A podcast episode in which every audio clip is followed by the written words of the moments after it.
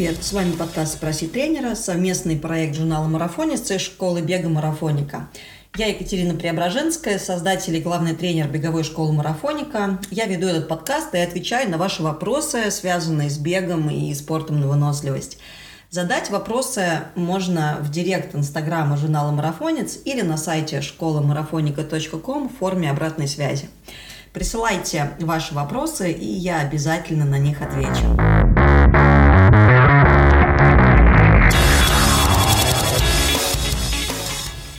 Скоро московский марафон, и сегодня поговорим о том, как же можно пробежать марафон в удовольствие. А, многие люди воспринимают а, марафон, такую длинную беговую дистанцию, как просто какое-то постоянное страдание. Многие слышали про марафонскую стену, которая наступает после 30-го или же 35-го километра.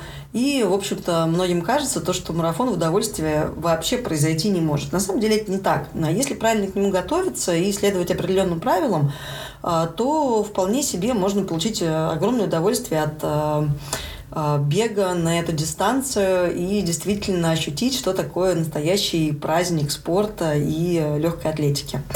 А, наверное, первое, что необходимо сделать, чтобы марафон оказался приятным, а не каким-то постоянным страданием, это к нему правильно готовиться. Прежде всего, если мы говорим про первый марафон, то обязательно нужно дать себе достаточно времени на подготовку. Я не буду давать какие-то а, временные рамки и конкретные рекомендации, потому что все, безусловно, зависит от того, в какой а, физической форме находится человек, какой у него беговой опыт, есть ли у него вообще такой беговой опыт или какой-то опыт в другом а, виде спорта на выносливость. Но, тем не менее, к первому марафону ну, наверное, самым минимальным временем подготовки может быть все-таки год. Даже если вы э, и до этого бегали, э, все равно нужно пройти определенные этапы подготовки, набегать определенное количество километров.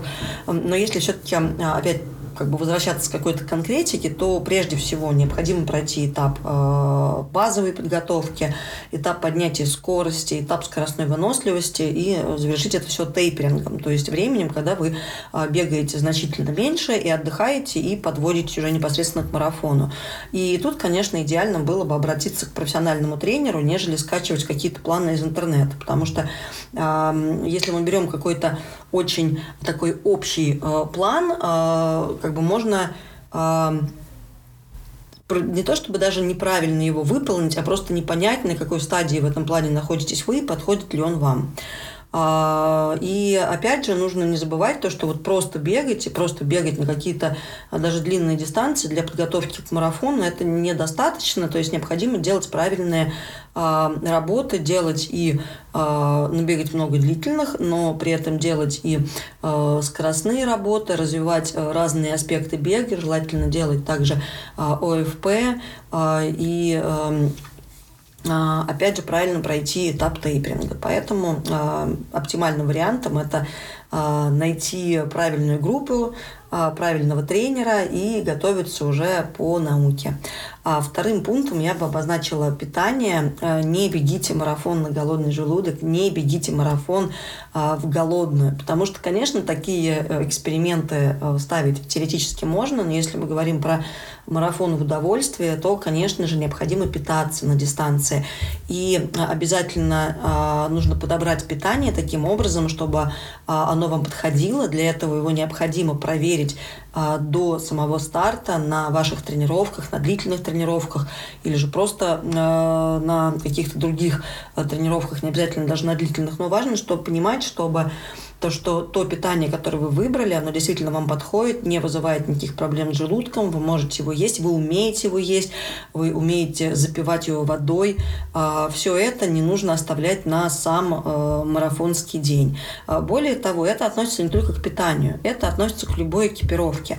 А, очень часто э, дискомфорт и страдания во время марафона даже может вызвать не то, что нужно бежать очень длинную дистанцию, да, а тот факт, что могут просто натереть кроссовки. Это действительно, как парадоксально бы это ни звучало, нередкий случай. Кроссовки могут оказаться не того размера, потому что кроссовки нужно покупать на размер больше. И зачастую, э, бегая в кроссовках как бы плотных, да, какие-то более короткие дистанции, мы это не ощущаем, мы не понимаем этого. Когда же мы бежим марафон, то здесь точно кроссовок, который сидит у вас тесто на ноге, принесет просто много страданий. Я знаю истории про то, как люди просто уже скидывали себя кроссовки и добегали босиком, а, потому что так сильно они натирали ноги. А это относится не только к кроссовкам, а вообще к любой экипировке, вот вплоть до шорт, не знаю, нижнего белья, сумки, в которой вы будете нести ваш телефон, в конце концов даже наушников. То есть все нужно подготовить заранее, все нужно протестировать заранее. Если мы говорим про марафон в удовольствие, то желательно даже продумать плейлист, с которым вы будете бежать, и э, протестировать ваши наушники, сколько времени они не будут разряжаться. То есть вот эти все мелочи продумайте э, и составьте для себя такой хороший план. Вообще очень полезно визуализировать все то, что будет проходить в этот э, день, и действительно представить себе, как это будет происходить вот во всех, во всех деталях. И тогда вы сможете просто продумать, э, понять, чем вы будете заниматься, например, на дистанции. Тоже важный момент. То есть можно выйти на дистанцию, если вы бегаете без музыки или там без каких-то подкастов и аудиокниг, и просто бежать, смотреть по сторонам. Это отличный вариант. Но если вы привыкли и вам нравится э, какую-то информацию получать во время бега или слушать музыку, то тогда обязательно подумайте, что же вы будете делать вот это все время, все эти 42 километра. Какие еще э, моменты очень важны? Ну, безусловно, правильно выбранная стратегия. Очень частая ошибка, которую совершают новички, да, впрочем, и не только новички, эта ошибка э, встречается среди и э, бывалых спортсменов, это то, что люди начинают бежать эту дистанцию слишком быстро.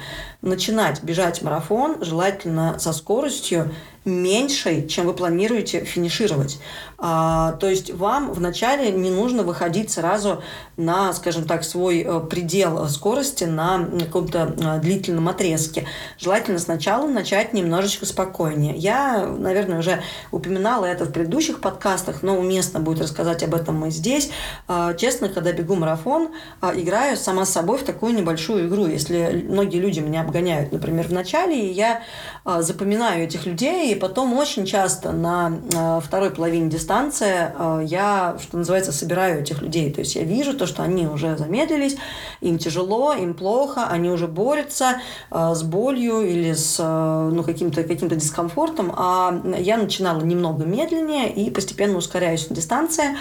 И, э, в общем-то, чувствую себя неплохо и могу бежать дальше, могу бежать быстрее. И, безусловно, я здесь не хочу сказать, что я испытываю там какое-то чувство превосходства, просто это э, демонстрация того, то, что правильно выбранная стратегия действительно работает. Поэтому важно проработать эту стратегию, составить для себя план, как вы будете бежать.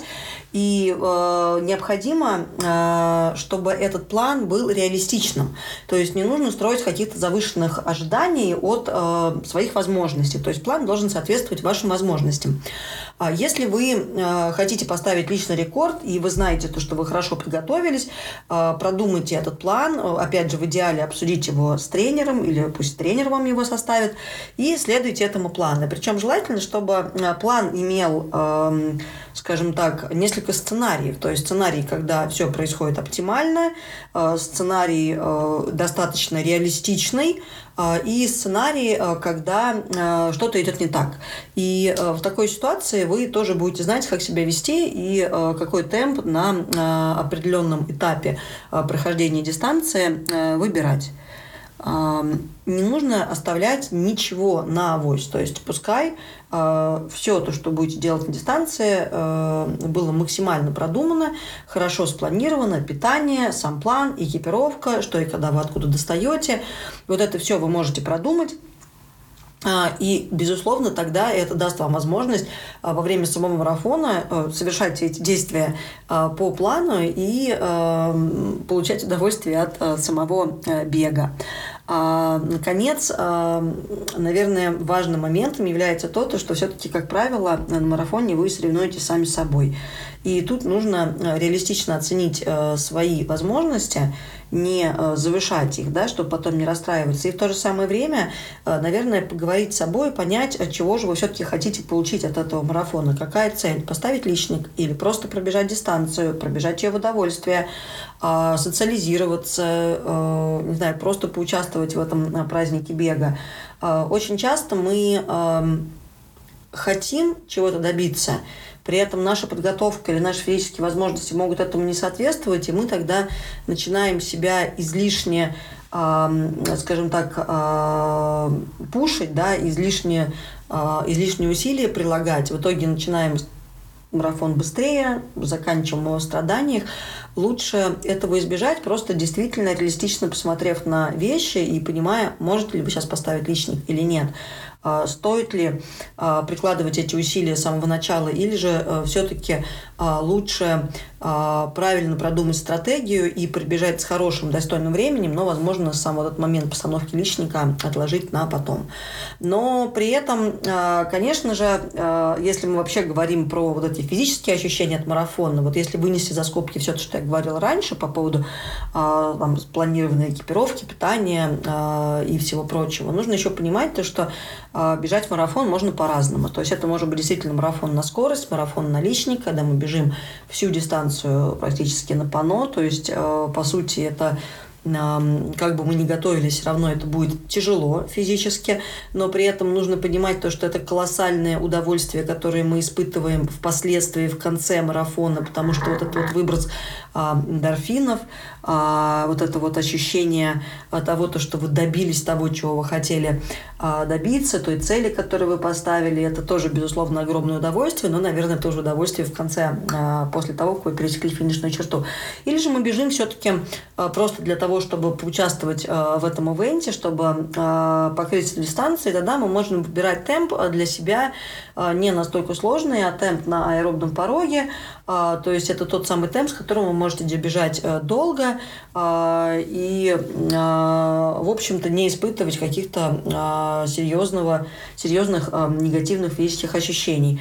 Поэтому, опять же, планируйте это соответствующим образом, в зависимости от того, какую цель вы ставите перед собой на данной дистанции. Напоследок пожелаю вам удачи на ваших забегах, и пускай не все будут в удовольствии, независимо от того, выбираете вы какую-то короткую дистанцию или целый марафон. Хороших пробежек!